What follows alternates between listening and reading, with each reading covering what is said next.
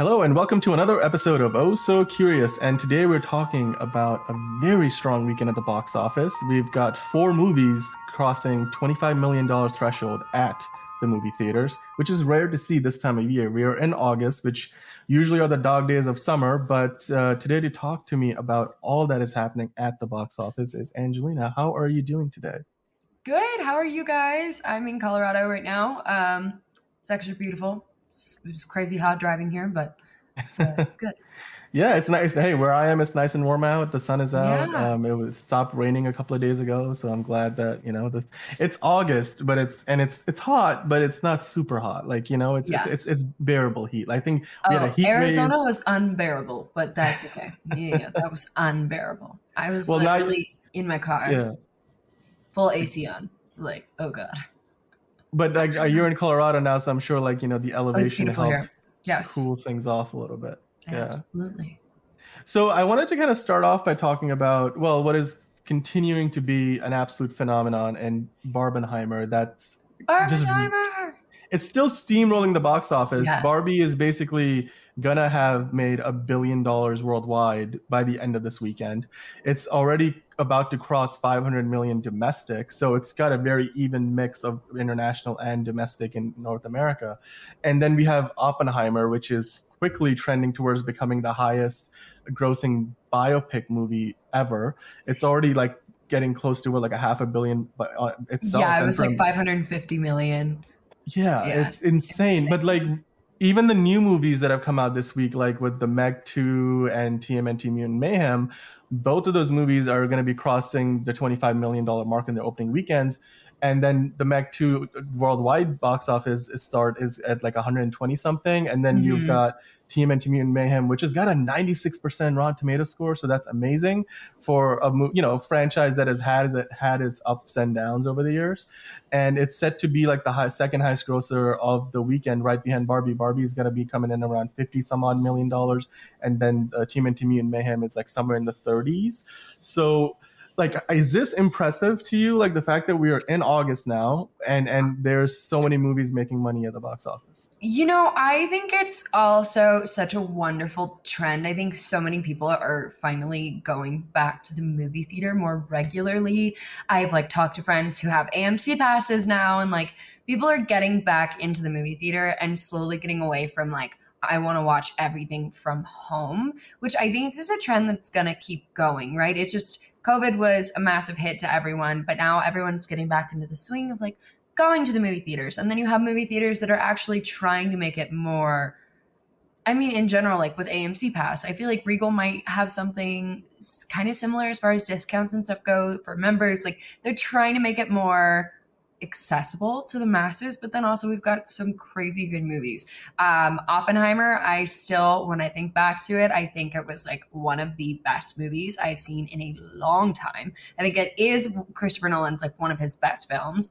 I honestly think it's going to win so many awards, and I feel like everyone I'm talking to is feels the same, and that kind of talk, along with Barbie, just keeps going, right? And so that's the thing. Is like I have talked to so many people who are like, I have yet to go see Barbie. I am going to the theater to see it, and it came out at this point like two and a half, three weeks ago, two weeks, two weeks. It's been like three. This is this is this third weekend. Okay. Um, and I went to see it a second time this week, and the theater was packed, and it wasn't even a Friday.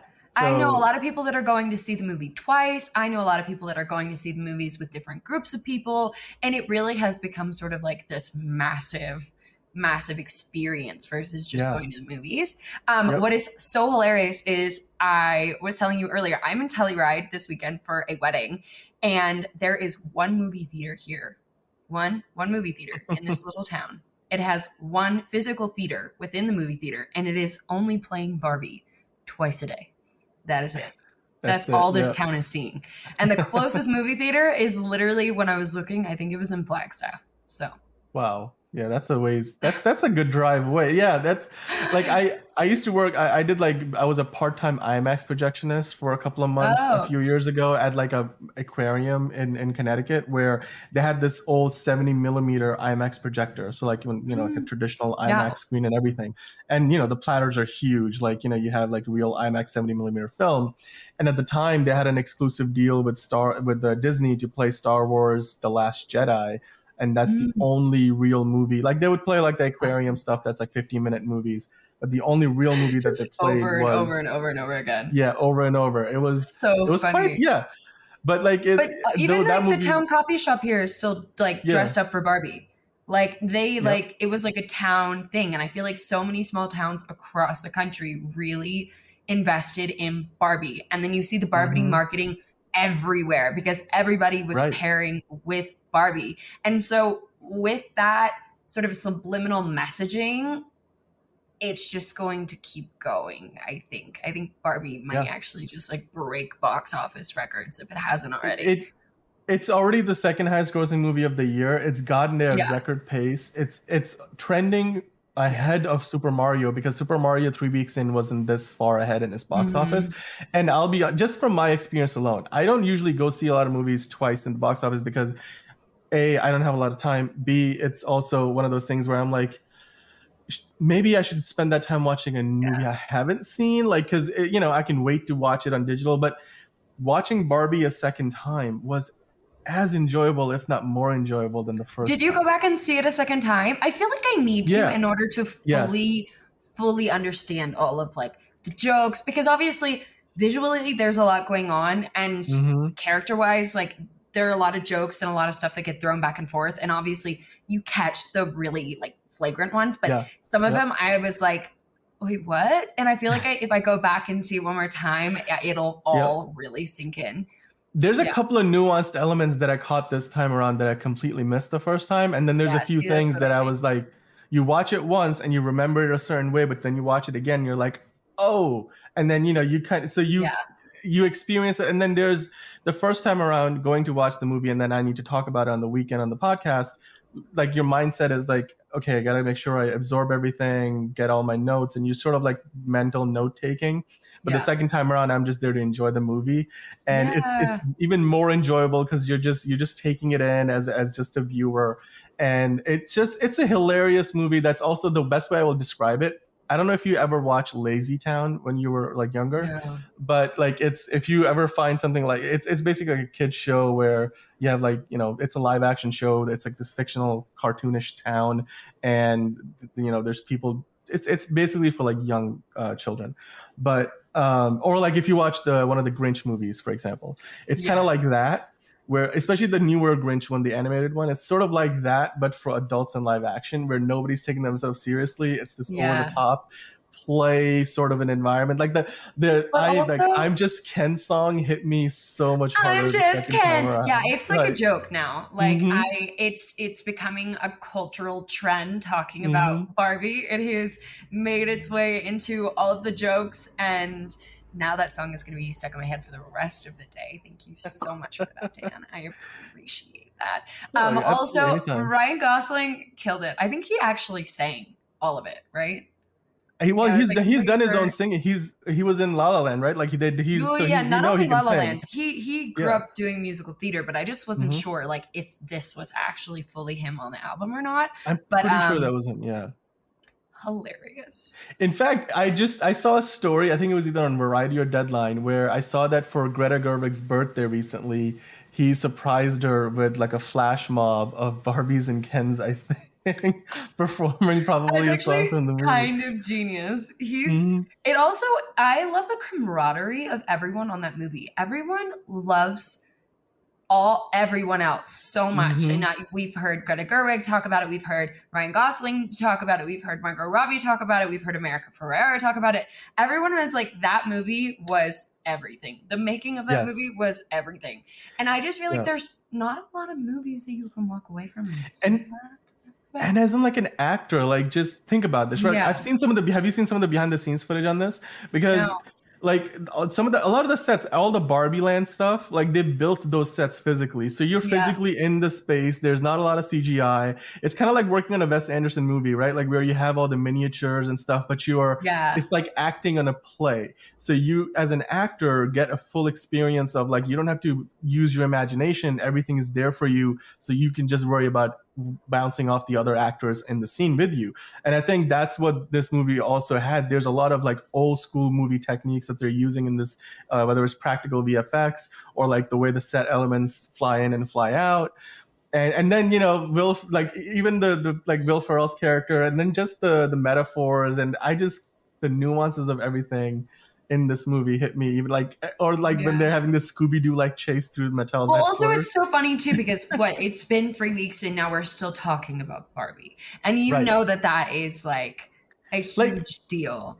like it's making over 50 million dollars of the domestic box office at this third weekend and there's been like a dozen there have been other two or three movies that have come out since. yeah not just that but like there's been a not like a whole like i can probably count on two hands big blockbusters or supposed big blockbusters that have come out this year that did not make 50 million dollars in their opening weekend or made only a little more than 50 million dollars Yeah. Barbie's doing that on its third weekend to the Yeah. point that you know it's it's not and the thing is it's it's a kind of movie that's not just doing business for itself it's uplifting the box office as a whole because not- and it started with Oppenheimer but I feel like even teen, you know Teenage Mutant Ninja Turtles and the Meg has sort of benefited because people are at the movie theaters they're like having Well, fun they're also, like this is a great I movie saw something Yeah. that said that Barbie is actually helping uh helping the overall economy and helping fight the recession, which I thought was so crazy. Like I read I gosh, I don't know what article. I wish I would have saved it. It was so nuts to read, but they were talking about how truly like the the phenomenon of Barbie is helping America stay out of like a like deep, deep, deep recession and is really helping stimulate the economy, which is insane to think that a movie can have this much power. But Margot Robbie called it, right? She Yeah. did. yeah So- she when she pitched it to the movie studio to the studio She, she, was this like will be a billion dollar billion movie. dollar movie but she was like i wasn't really sure and like all of us well here we are you know it's, Yeah. it's basically there it's it's it's crazy because this movie is not just it's it's one of those things where you go and watch this movie and you can enjoy it on many levels. It's like everything that is good about life kind of a movie but at the Yeah. same time it's it could be mindless fun kind of a movie. It's a great movie for the entire family to watch. It's a great movie if you just want to have a laugh for yourself. If you're feeling down like and you want to go watch a movie barbie is a great movie to go check out. And then because it's summertime a lot of people I, I bet you are probably going to watch other movies while they're there or they're like this reinvigorated my love for the movies and now i'm going to come to the movie theater more often. And as a result of that they're seeing other movies too. Like i was reading on deadline that this weekend is going to be only the fourth time in box office history that four movies will be get making more than 25 million dollars at the box office. And i think the last time was in 2018 which if i remember yeah so on the article it mentioned the last time this happened was in like thanksgiving 2018 and you know thanksgiving time christmas yeah, time those are big time movies. Pre-COVID. so it's this is just an average weekend in august doing some all-time level business 178 million dollars at the box office. And then the weekend that barbie came out with oppenheimer was like 200 million. And then last week was almost 200 so yeah you're right. Like the effect is there because like it's lift it's it's it's, It's, not it's literally just lift, helping. you know? Yeah. That- well, then what would they all of the all of the collaborations with Barbie, everyone like is like shopping the Barbie trends and Mhm. doing this, and it's crazy. yeah the color Um, pink is back in style You, yeah, I feel like I need to go buy more pink now. Like I feel like Mhm. that needs to become a part of my closet. absolutely. And it it was not previously. Um so you actually went to go see two of the new movies that came out this week. So you went to go see the new uh, Mutant Ninja Turtles movie, Teenage Mutant Ninja Turtles. teenage mutant ninja turtles mutant mayhem yeah it's a long title There we go. And then title. you also went to go see Meg 2. I literally could not go see the, the movie this week because I drove to Colorado and the only movie theater that had Meg 2 was in Flagstaff. And I was so dead after driving for 10 hours, I couldn't see it. So I did some reading, but what did you think before we get into the reviews and everything about it? Um, so, so the Meg 2 is the most mindless, fun movie that you could probably watch in theaters today. Where I was at the like literally, I'm watching there, and then every time like the next ridiculous thing happens, I was kind of like, hmm, okay, like this, Hmm. like that was me the whole time, like. Okay, cool. Like you know, it's like I'm. I know it's crazy, ridiculous. It doesn't make any sense. There's no like, like the science of some of the things they explain makes no sense, or like the it, it looks like lazy writing, or there's some really bad, cheesy dialogue. But, but you're just like, you know what? Ah, I don't care because this just looks like it's fun. And clearly, like the Oh in the God. movie, they weren't taking like some of their stuff seriously. And there's moments like the bad guys are as one dimensional dimensional as any bad guy in the in a Mortal Kombat movie from the 90s. That you know, there's this one moment like okay, spoiler alert, where like one of the bad people in the movie. um She's like, oh yeah, this glass is thick, and like you know, Jason Statham's character is like all worried about it, and she turns around and like, oh, we should for our office. Like I was thinking we should like, and she's talking about some interior, like she gets into something really frivolous, and then one line later, you and there's a shark that just busts through and eats her, and ta- you know, it, it's just. And I was like, that moment, I'm like, yes, because of course Yeah, that will nailed it. happen. And I am Mhm. all for that. And yes, Mhm. you do deserve to be in, and that's funny. And I do not care if it's ridiculous. It's that, and that was the whole movie. That was literally the whole, yeah. okay, that is what I am reading because you guys, uh, the Rotten Tomato critics, the critics comments on this movie are freaking hilarious. I Uh-huh. actually kind of want to read the top one because it I just so dead. This franchise needs to be buried at the bottom of the Atlantic for a couple of decades, along with some illegally dumped nuclear waste. Perhaps then it might finally mutate into something entertaining. She is from the Observer in UK. Her name is Wendy. Um, Wendy Ide. Yep. Hilarious. That Yep. is that is basically mirroring all of the critics about what they're saying about this movie. They're saying it's so bad, it's bad. Like it's so bad that it it there's just like there's no there's no saving graces. But so critics choice score right now is 29%, which I actually don't even know. I think that's a valid number. Although I feel like that might be a little too high because I feel like there's been better movies that have had worse scores in the past.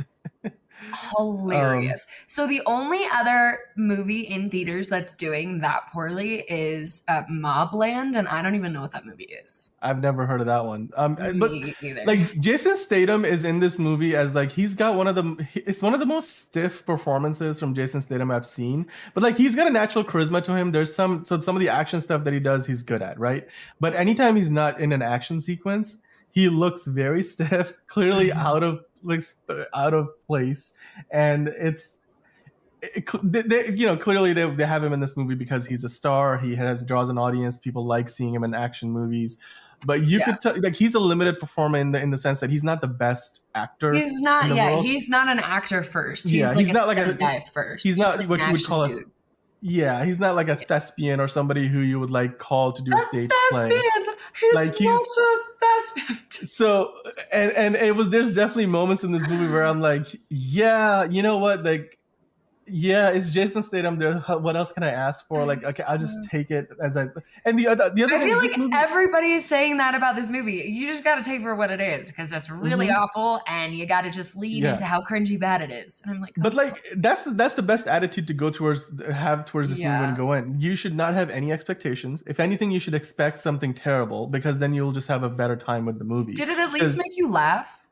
Like- yeah, it, there was definitely some ridiculous moments. There was some there, there are some fun there, there are some cool moments in the movie. I will give it that. But there are some very ridiculous moments. There's there's a couple of horror moments in the early part where they're in the trench and and and you know where you actually start like the direct I feel like that's probably the best directed part of the movie.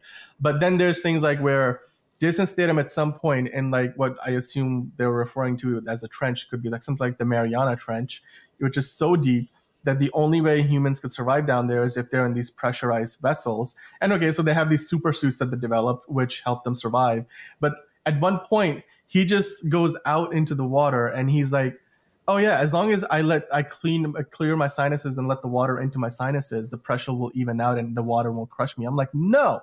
That's not how it works. The pressure will crush you like a grape because you you may have filled your sinuses with water, but you did not fill your blood vessels or anything else in your body. Like you would be crushed in an instant. That's why you know we saw that uh, new in the it was in the news a few weeks ago with that sub that was going down to the Titanic, Yeah. the trench would be even farther down. Th- Then the pressure is even higher.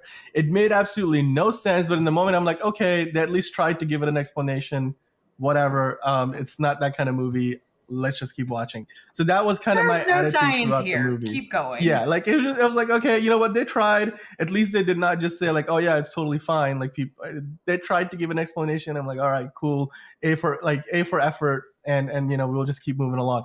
So but but then score is a little bit higher. 74%. Mm-hmm. So people are liking the movie. Like Yeah. like people that are going to see it are kind of I think walking into it with that sort of mindset of like yeah, it's going to be the worst freaking Exactly. I think this is a great Enjoy it. example.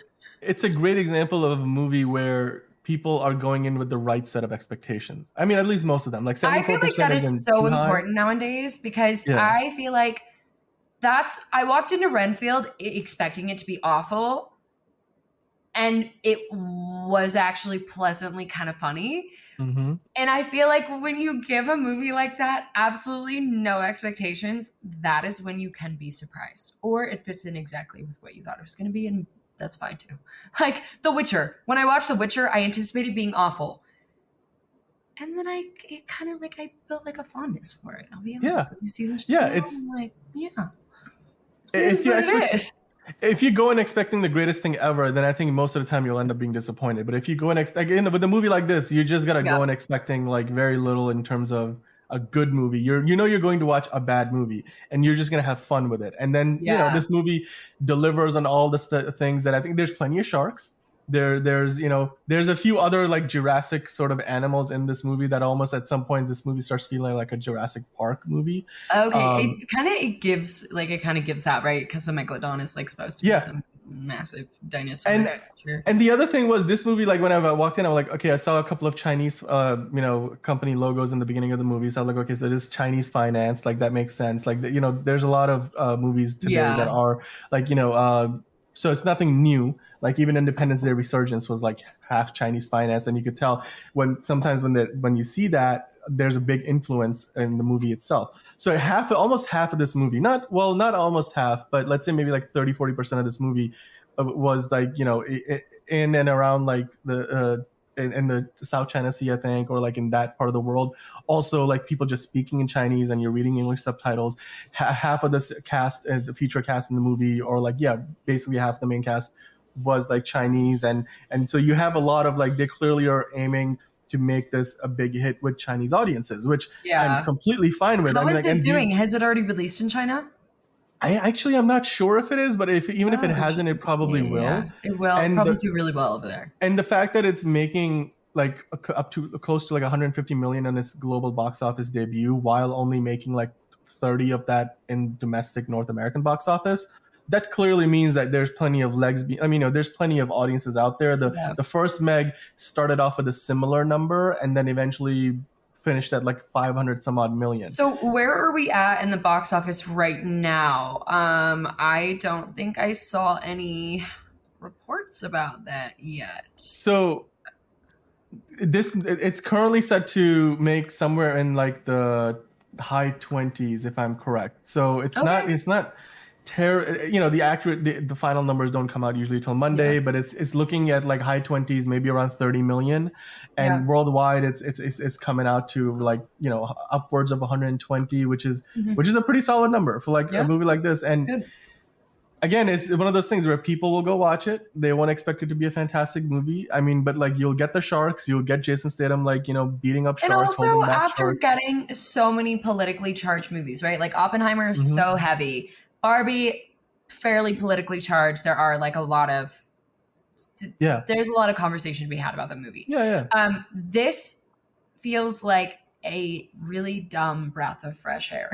it, it just yeah exactly it's just there to give you like a bunch of fun shark action you know Yeah. people getting eaten by Love sharks killing Cool. sharks that's Yeah. that's all there is Sharks. there's nothing Sharks. there's no there's no bigger purpose to this movie existing other than just for you to go watch it have some dumb fun at the movie theaters and then you know that's it that's really it I mean, it's like almost as cringy as Jaws was. Like the OG Jaws is cringy. Like when you There's watch it back, definitely it's like, moments yeah because it's got a oh crazy. it's, it's got this like crazy psychosis effect to it where like Oh, once you I- get into the movie you're in it. But like if you recount your experience after the fact, you're like, what? The? but like you know, like the suspension of disbelief doesn't quite Yeah. hold up in hindsight. So yeah, I definitely agree with you on that.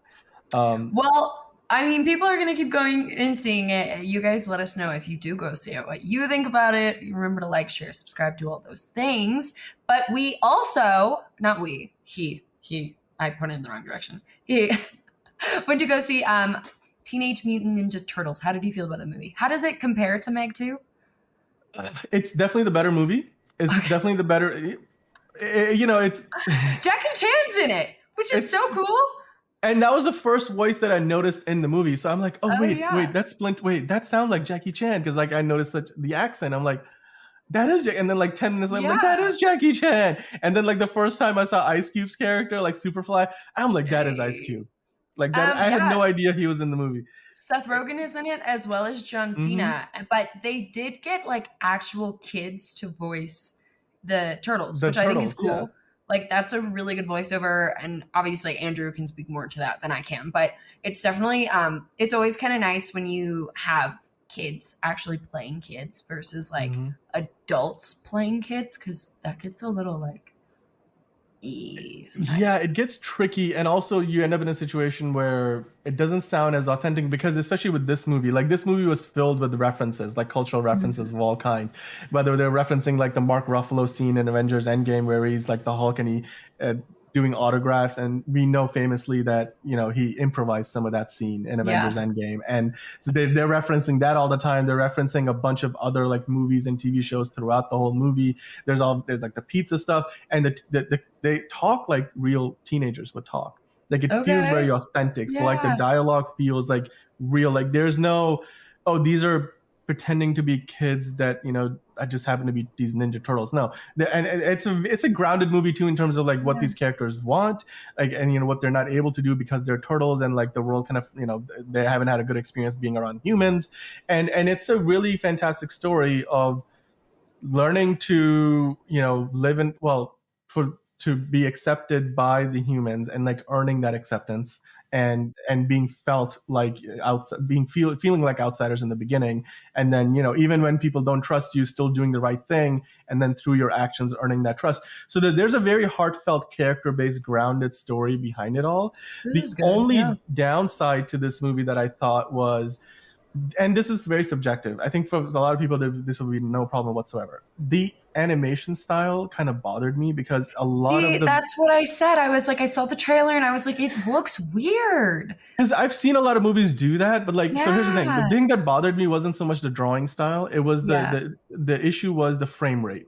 There was way too much of this movie that felt like it was 12 frames per second than than I would have liked for there to be, which basically meant like I was seeing like choppy video almost, right? Oh like yeah. you're seeing like images move which i'm like if i wanted to go watch something that was entirely like anime which is done like 12 frames per second Yeah. to save cost then i would go watch a dragon ball z tv show episode but like with spider-verse movies for example which basically started this whole trend they vary the frame rate depending on like what element in this shot they want to show at 12 frames per second the other ones are at 24 sometimes at 18 so that you're getting smooth motion in a lot of places but you're getting choppy motion for effect and times Mhm. this movie it felt like almost all the time was at 12 frames per second and it was just a little jarring because i just felt because you know at that point it's hard to kind of put the motion together between the images between Mhm. each frame. So it was it got i got used to it for a little bit but then i kept, there was definitely scenes where i just kept getting like wait you like, just kept to, like, focusing on that rather like, than look actually being, look away or, like- movie. yeah, it was distracting. So i just felt like maybe maybe they didn't get the balance right there as much as they should have but i will say like compared to like the michael bay movies the character designs for the turtles were very effective because And the could very- cartoons too. And the Like, cartoon- how- yeah. You can individually identify each turtle very distinctly in this movie. Okay, not only be- because of like the the mask that they wear each is a different color but because they're physically don't all look like they're the same height the same build and everything they each have like a different sort of like body shape slightly different oh, height Oh, and fa- facial cool. features and stuff. And and and then they also did a fantastic job of really bringing out the personality of each turtle and giving each of those personalities space to breathe and giving them all mini character arcs so you never felt Mm. like you could combine all four of them into one character. They felt like four Yeah, distinct characters. Look, remembering the the cartoons and even I don't know if I saw the Michael Bay movies. I'll be honest. I remember the cartoons. Like when I think back to it, they were all sort of just they were the Teenage Mutant Ninja Turtles. Like it wasn't. I don't even remember each of their names. I think one was like Michelangelo or something like Well, there's, that. Like there's Michelangelo, Raphael, Yeah. Donatello, and I'm forgetting one's name. yeah. So it, like exactly what Oh, you Leonardo. said. Just, Yeah. They all sort of sort of conglomerate into one entity, Mhm. uh, which is the Teenage Mutant Ninja Turtles for me. Yep. So, would you say that this is definitely sort of like a positive expanse on that universe? Like Absolutely. a positive step forward. They just really need to fix the graphics because that sounds yeah, I just think the animation style could be a little like more like movie friendly, like in Yeah. motion sick. I, I, it was like a weird kind of motion sickness effect, but Yeah. outside of that, the story, the way this plays out, and it kind of sets the stage for them to do more down the road. They're Yeah. definitely, I think, the way the movie ends, it's sort of designed to you know lead to more more sequels. Hopefully, if this one does well, and you know they kind of leave it pretty open ended. The April O'Neil character, I think, was done a lot of justice in this movie, whereas it felt like a more one dimensional stereotype like and sexualized character with the Megan Fox playing it in the Michael Bay movies, which is a. Michael Bay movie. So like you expect there's like a certain thing with like how he you know uh, treats certain characters, but in this movie I just felt like even the April like her character was had a whole story arc to herself. You you cared about the character, her motivations, who she is at the beginning of the movie to like uh, you know how where she ends up at the end, and it's and it's kind of the biggest thing that I appreciated was it didn't feel it, it by the end of the movie it felt like they everybody on the team as a whole had a nice like you know development that they went through as characters but individually they each like you know learn new things about themselves Mhm. so it was a very rewarding experience and, and it's one of those things where i'm excited to see if they do another movie i'll definitely go watch it because it was an easy watch. It never felt cumbersome at times. I never really like felt like looking at the, the watch. It's it's a movie that flew by and honestly because like i looked at my time at the end of the movie i'm like oh it's been oh like i, I felt like you know the time kind of flew by. So it's it's it's a movie that i feel like if, if you have kids or if, you, if you're a family you want to go see it go see it you'll probably be able to see it multiple times and not have to worry about like getting bored of it because there is a lot that happens especially in the third act of the movie but it's never over overwhelming and the way they wrap everything up at the end they kind of bring it back and ground everything in characters which is always the best thing Oh, I love. Okay, this is good. You always, you never. I, I don't know. I personally never really walk into any sort of cartoon movie of any kind expecting a whole lot. um, and that leaves room for me to be pleasantly surprised sometimes. So that's yeah, I love to hear it. Maybe I will go see that. The next DC film is Blue Beetle. And uh, Blue Beetle, much like a lot of movies that are coming out right now, don't have any uh, promotion happening for them, you know, with regard to doing Yeah. actor interviews, red carpets, or, you know, going to late night shows. Late night shows are shut down because the, uh, the, the, the actor strike as well as the writer strike. But the question that I want to ask you is a movie like Blue Beetle, right? Like it's part of a franchise that has been struggling. Flash, like basically flopped. It, it made like $268 million on a $250 million budget and marketing, where it basically lost $100 million for the studio. And before that, Shazam 2, you know, Shazam Fury of the Gods, lost even more money for the studio seemingly. Um, Yeah. and black adam was a disappointment. It's just it's a franchise that's struggling right? So now blue beetle comes out and and those movies like they had i mean you know, they had the ability to promote them through a red carpet premiere. They could have the actors out there speaking for it in, in the social in social media. Um, all of that stuff is not there for a movie like blue beetle. So d- how do you feel? And and you know you have you're you're in la uh, and you are usually seeing a lot of these premieres around you. You're seeing the actors you know promoting everything. So how much do you think not having the the, the power of the stars of your movie being the front and center on your marketing campaign not having that how much does it affect a movie like blue beetle? So, you know, it's it's an interesting sort of thing to think about because I don't necessarily know whether or not it's something linear that you can track because there's no way to see who gets pulled in because they saw this press interview on social media 6 days later and who gets pulled in because they saw the trailer or because they love the actor or because they are just hardcore DCU fans. I think in a way because it's a DCU movie, it's going to be one of the first uh, I mean, Blue Beetle, he's like one of the first Latino superheroes in Yeah. in the DCU. So I think that has a huge, huge sort of positive In- shift yeah, for them. impact, yeah.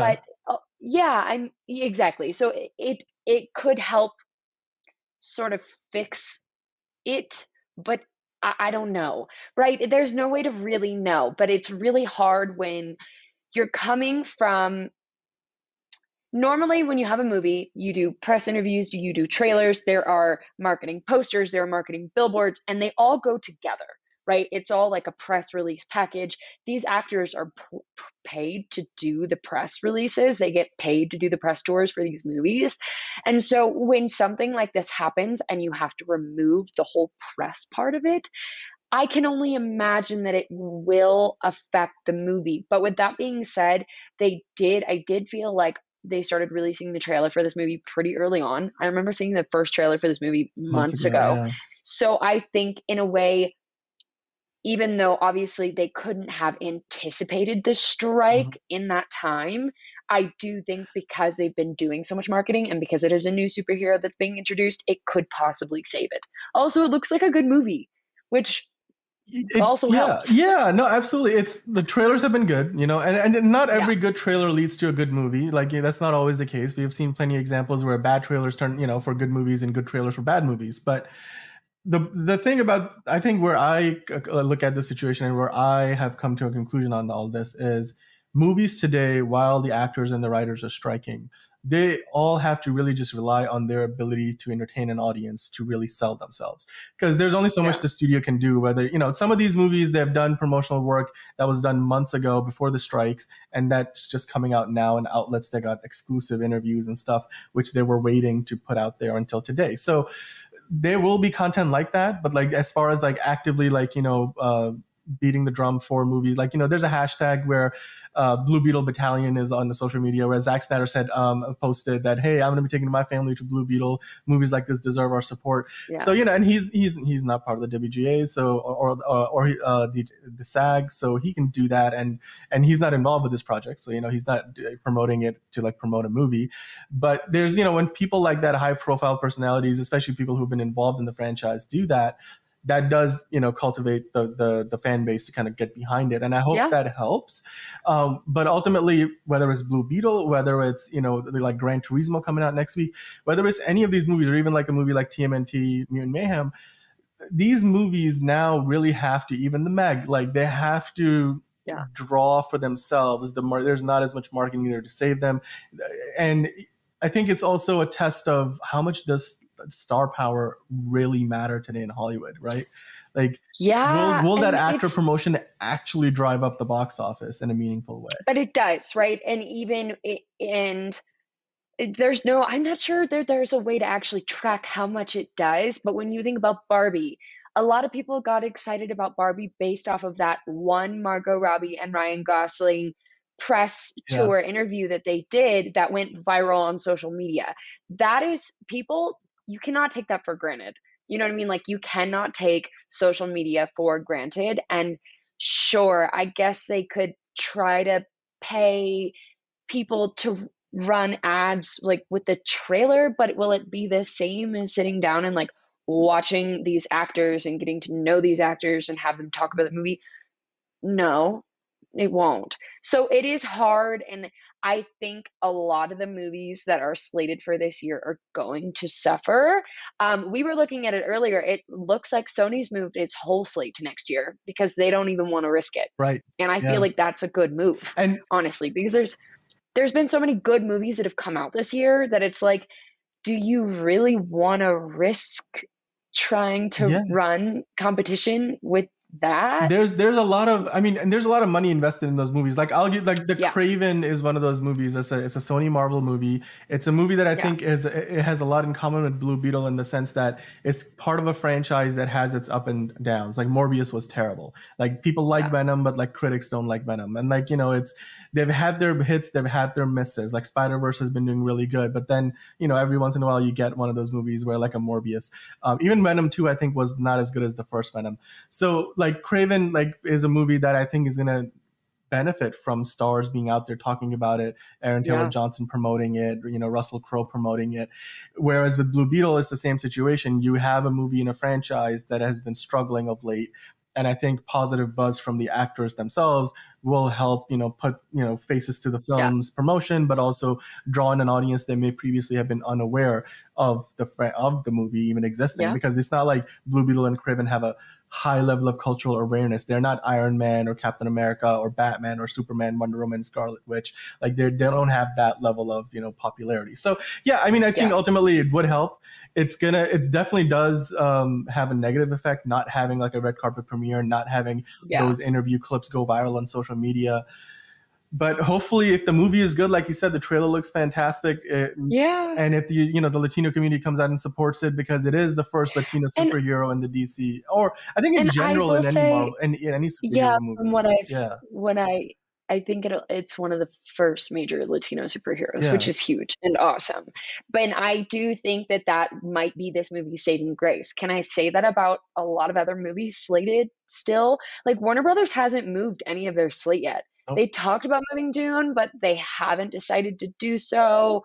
I don't know why they're not doing that. I guess because Dune has such a weird cult following. Maybe they don't need it. it's also like the big. There's a lot of logistics behind moving any movie's release date. They've already been promoting it, and they've gotten basically this unrivaled run in IMAX for months. Yeah. where they're not going to have that if they, this is something the IMAX CEO himself said like you know that they're not going to have that runway with IMAX screens if they were to move it to next year like there'll be competition Yeah. so uh, and then there's other reasons too i'm sure like you know like the, the- once you move a certain set of movies you got to move a certain other set of movies because That also makes sense. there's no like such and Barbenheimer should so- wind down by the time Dune Yeah. comes out. And I already know people who are like super crazy excited to see Dune, you included.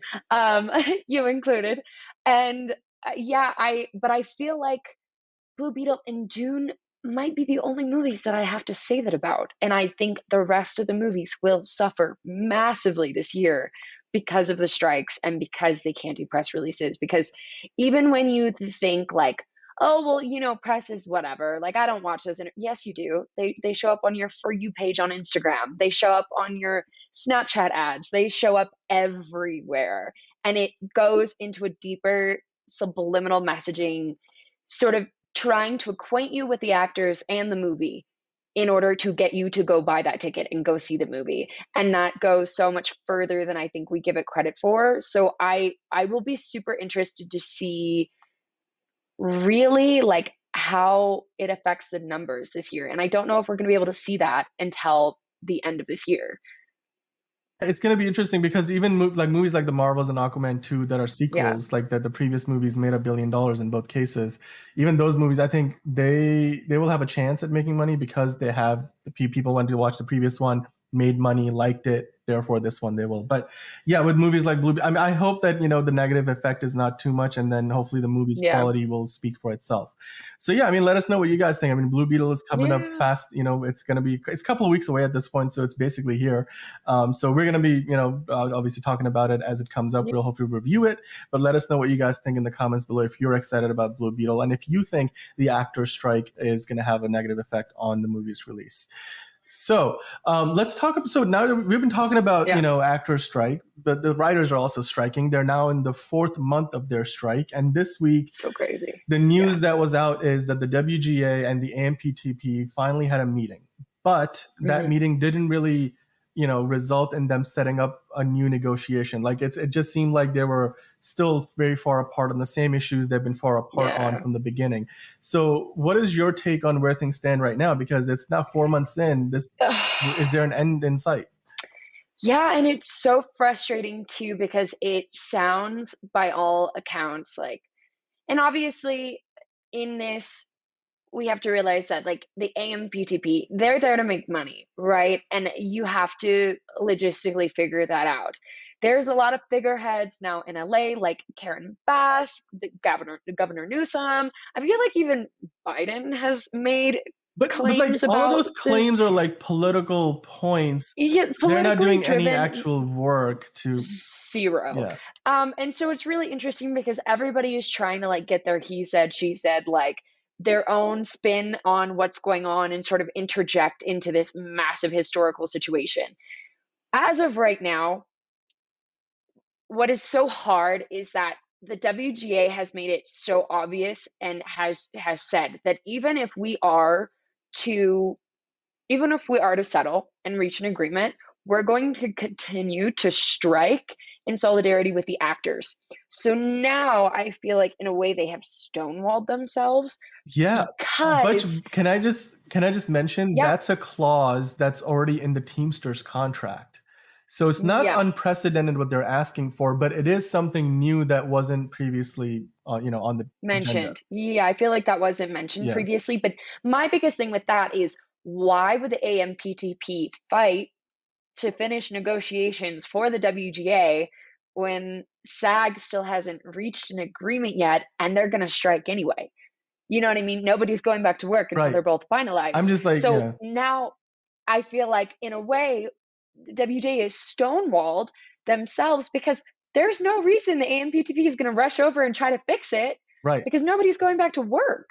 So it's it's a really crazy situation, and we all kind of knew it was going to get there. We all knew it was happening. Uh, past few months, since SAG said we're striking, we all knew it's going to be a while, and we're just going to have to sit back and figure it out. AMPTP has put a terrible distaste in my mouth for the businessmen of LA. We always knew they were gross, but now they just seem nefarious.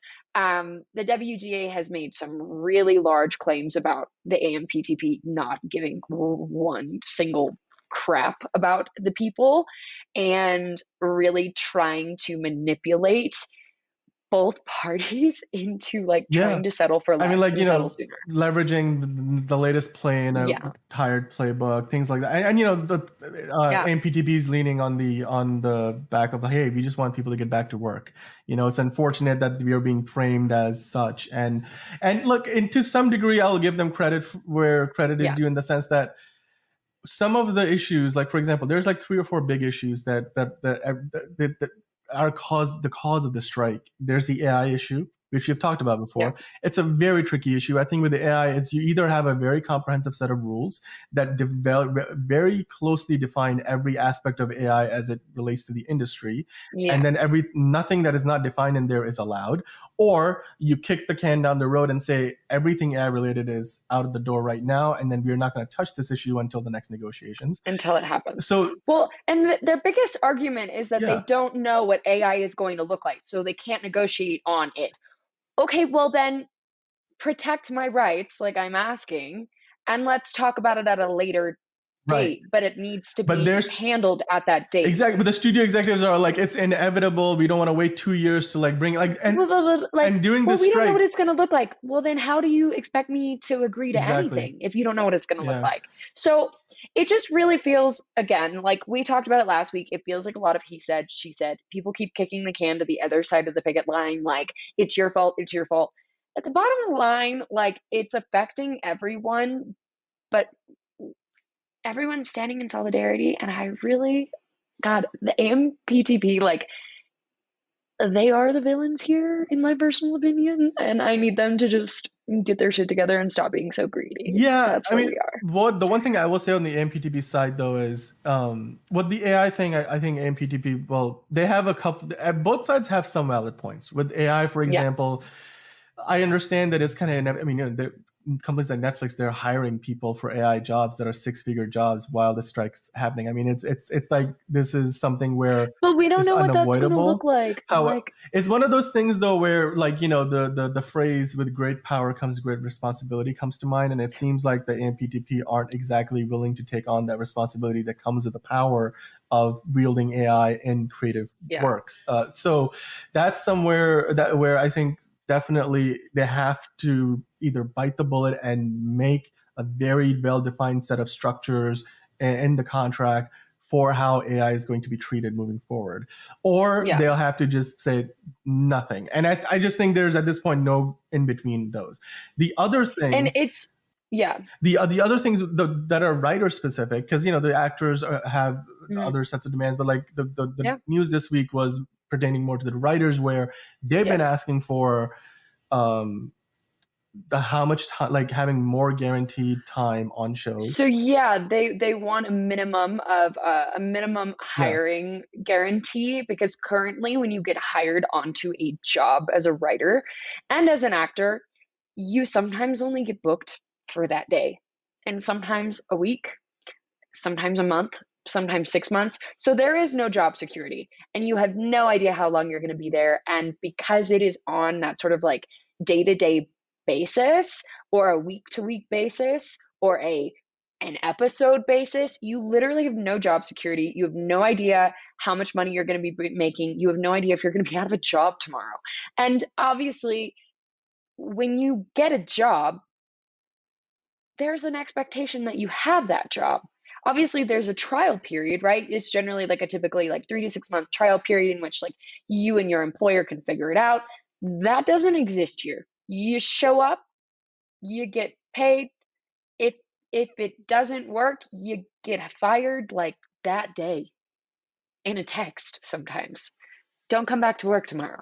So it, I can definitely see that as being like a necessary job. As an actor, I I don't know, like I kind of you get hired on for a production and I guess you could be fired, but like the likelihood of that is less less. Yeah, well, I mean, likely. especially if they've invested in you, if they've shot stuff with you, Yeah. and now they have to redo all of that. Yeah, And exactly. Whereas you could show up as a writer and they're just like, we really didn't like that pitch, you're fired.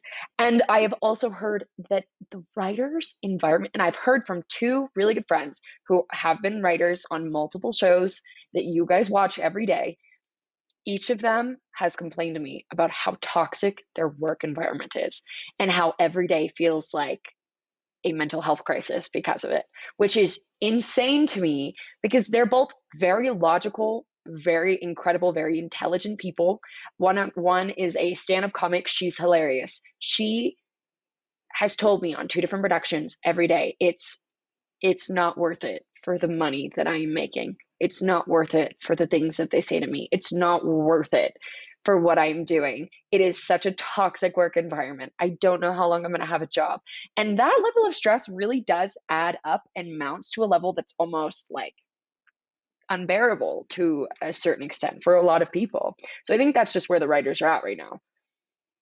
it's and it's part of it is the fact that you know they're understaffed and overworked, and and Yeah. that's one of the things they're like.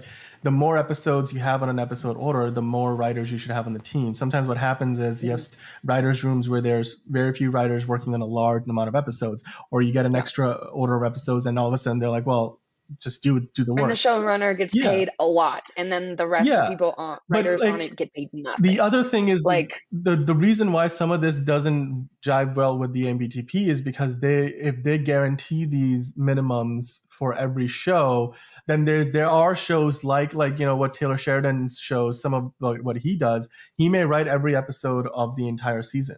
And so if you have an eight episode minimum of like a certain amount of writers on that staff that the bargaining the collective bargaining agreement uh, asks for, but Taylor Sheridan's writing every episode, then the studio now is obligated to pay a certain number of writers to basically not do a lot of work.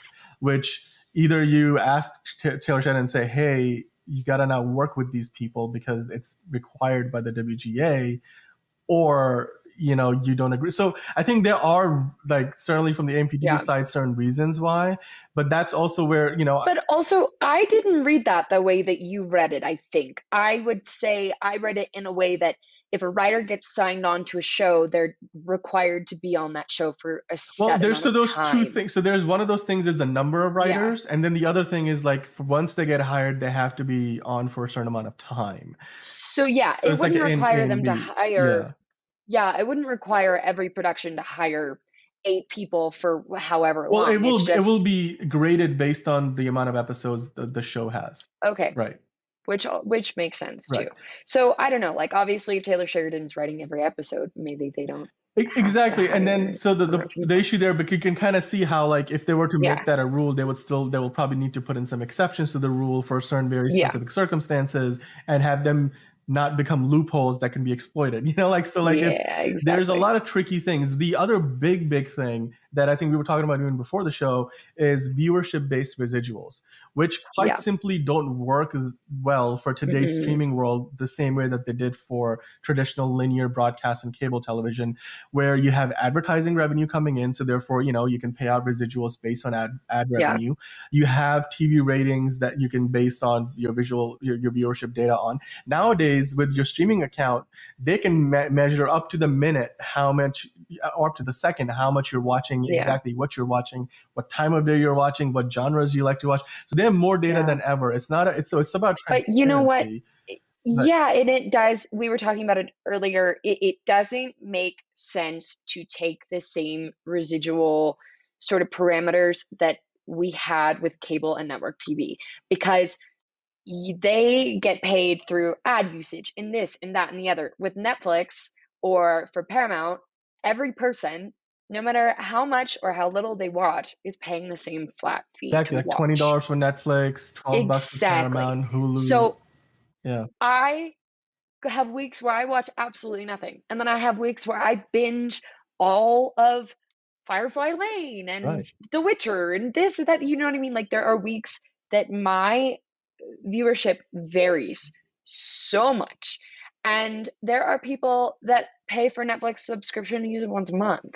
Like there's no way, there's just no way in order to properly turn the residual like sort of the old legacy structure. yeah it doesn't it doesn't work yeah, so it was a really good point that you had but it's like if the residuals don't work if we can't agree to a residual sort of standard when it comes to viewership based off of this factual information there needs to be more payment up front like a Right. bigger buyout which is in order to make up for it and that's totally fair and whether it's for the Yeah. writers or the or the actors i think that's a fair thing to ask for but if Yeah. i were to play devil's advocate with it the amtp might come back and say well then we are taking all the risk and you get the reward regardless of whether the show is successful or not like and it's you like know what i mean like that so you have to build in the budgets will go out. higher because you have to no matter what happens you have to start out with a higher uh, floor to whatever budget you put together for a show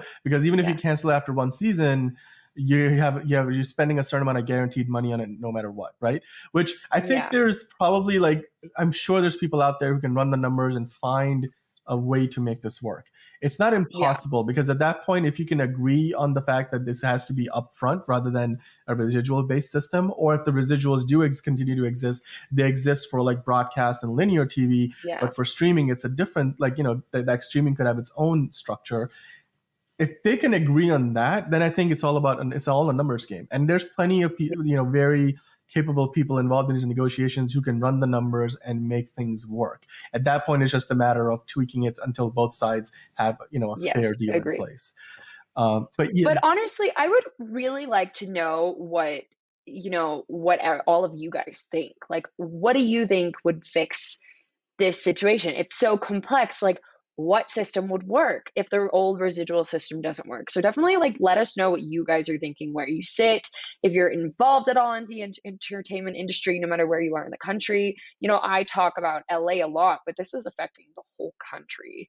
It's it's affecting massive, huge entertainment economies across the country.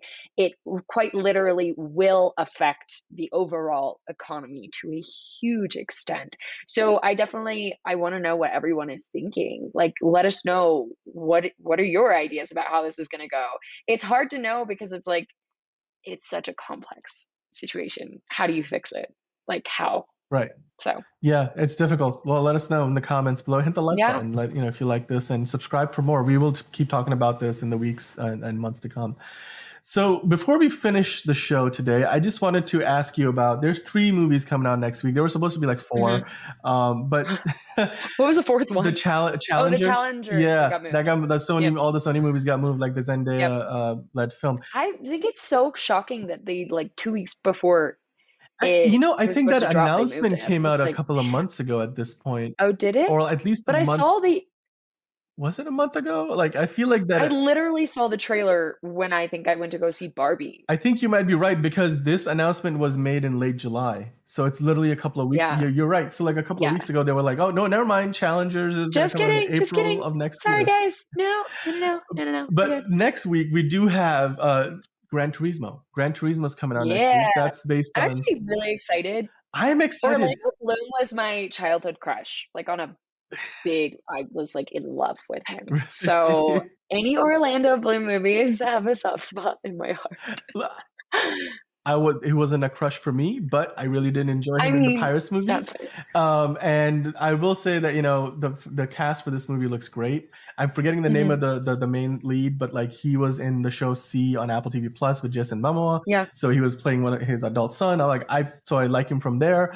Uh, David Harbour's in this. Anything with David Harbour, Mhm. I will go watch. Love David Harbour. The Gran Turismo story, like what this is based on, is real. Something happened in It- real life, and so it's a Yeah. fantastic story. Because I was when it was actually happening when they decided to like take these gamers uh, who were playing the game Gran Turismo and say, "Hey, we're gonna do a competition and see if you can actually drive a real like Formula One car and actually race for real, like and not just in a video game." And then you know from that, the person who's gonna be the lead of this movie kind of emerged, and then he went on to be part of the circuit, like which is mind-boggling to think that you can kind of go from gaming on a Yeah. computer or like on a console to actually doing it for real which is like you know you would it's a very rare thing to see somebody be able to make that leap. And it's it's an inspiring story. I was following that when it was happening in real life you would see reports on espn on sports center like this is happening. And it was in you know so it was inspiring at the time. And i've been looking forward to seeing this movie since they announced it. And Yeah. the trailers have impressed me. And any good racing Yeah. movie is a movie that i'll go check out. So i'm excited about it. What about you Yeah, I'm definitely excited. I'm definitely gonna go see it. But what are the other movies coming out this week? Because I oh. knew about Gran Turismo, but I'm like the rest of them, like, huh? There's also the voyage of the the last voyage of the Demeter. Oh, the Have last voyage of Demeter, which looks freaking creepy. Mhm. So I have to go see it because I love me some vampire movies. That's a that's like a small indie movie from the creators who have like worked their way up to this level, and it's it's a movie that's gonna fly under the radar. But if you, it's gonna be different from most other movies that are gonna be in theater next weekend. So if you want to go check it out, yeah, Like OG Dracula vibes, Mhm. and I read, I read the original like Count Dracula novel, um, and uh, so I'm really excited. yeah, it's it's based on a sing. It, apparently, it's based on a single chilling chapter from Bram Stoker's classic Dracula novel. So yeah, absolutely. I mean, hey, if this movie does well and it's like a breakout hit, then they might be like, hey, let's adapt a few more chapters of the novel. I know. See, it's good. Yeah. It was a great book. And I was also so shocked because it was so much creepier than the sort of little wives' tales you hear about Dracula. Right. Because in the book, he is so crazy calculated Mhm. and is so It's- like it's not a caricature. Like he's he's like no Heath Ledger's Joker, where he's you know he's the smartest man in the room, will- even though he'll tell you he's not. You know. Yes. It's so creepy. So if you guys haven't read the book, like just go see the movie, but like Yeah. read the book because um this is the sound effects. Oh, absolutely. so I'm excited to go see that. I might go see both. Yeah, and Let's while you're going to see both in theaters, there's also um, a third movie that's actually not going to be in theaters. It's going to be on Netflix. Have you heard about this new Gal Gadot movie called Heart of Stone? I have not. We It's like this new action. It's sort of like a Mission Impossible esque sort of a movie. They've got yeah. they've got like um, Alia Bhatt, who's like a big Bollywood uh, uh, star. She plays like the the villain of the movie, I think, or at least that's the way the trailers just uh, show it. That's kind of how Priyanka Chopra broke out on the scene, right? I remember she played the villain in uh Was it the second? remember. No, that was that was a different one. That was Aishwarya Rai was in the second Pink Panther. But like Priyanka Chopra had With like Ben that- Affleck, right? was it her? I thought she was on that. She was on an ABC show, and then and well, now she's got a show on Amazon Prime. Which I mean, she's had a fantastic career. But now she's all over the place. But I remember Yeah. when she was like breaking into the US market. Yeah, yeah. I definitely think this is one of those movies where. Netflix is making again again more of a play for an international audience, like what they did with that Ryan Gosling Yeah. movie um, a year ago. I forgot the name of it, but the the Russo Brothers directed it, and Chris Evans was in it too. And that was Drive? no, not Was Drive. that- no, that was It was um, We reviewed it on on the show. It was it was a, one of those. Basically, the the movie was designed it. I just can't remember to the name of it. st- start a whole franchise, and they're gonna have spin-offs Yeah. and sequels now. And I think Netflix knows where its audiences are and which markets they they have Yeah. more growth potential in. And I think so. When I watch this movie trailer, I'm like, I can see almost the formula from the corporate office being applied to the screen in terms of the Mhm. audience. It is very much like they, they're not trying to be subtle about it, but yeah, having said that, if the movie's got the right kind of action, it's fun to watch, and Gal Gadot's got all the charisma and charm in the world. I yeah. So- I it's so hard for me because she's so captivating, Mhm. but I when I look at her, I see But she's not the best Wonder Woman. actress. yeah, I see Wonder Woman, Yeah. and what didn't she win like Miss Universe or something? Yeah. So like that's what I see, and so it's gonna be kind of hard for me to like. What I guess this is gonna sort of set my Yeah. expectations. Well, I mean, Jamie Dornan's in it. Forward, So if you're not in it for Gal Gadot, you can go watch it for Jamie Dornan's, and you know he's love me some Jamie Dornan. exactly. So I had another huge crush on Jamie Dornan when he was on um Fifty Shades. gosh, Once Upon a Oh, Time. Once Upon a Time. Okay. Once Upon a Time. No, not Fifty, 50 Shades. Shades, That okay. was No, I'm, Okay, I'm just saying that. I'm moving on. that was his movie Um, career. Yeah. Okay. Yeah. Yeah, no, it was. That is, and then he, um, I still want to see it. He did a really incredible with Catriona Bel Belfont, I think. He did a Ireland. Was it Belfast? Belfast. Belfast, Belfast, Belfast. yeah. I haven't seen Belfast, and apparently Belfast was incredible. One of the best So, movies of the year last year. It got you know Yeah, all the see? it deserved every Oscar nomination it got. I don't think it ended up winning as much as it probably should have. Was it was it last year or the year before? I feel like I might be Mm. It might have been two years ago. it, but but Yeah, I feel like it did yeah. come out kind of during COVID-ish times. Um, so yeah, we got a lot of movies to Lots go of see. movies to check out. I, oh gosh, I don't know. Which one are you going to go see? All of them?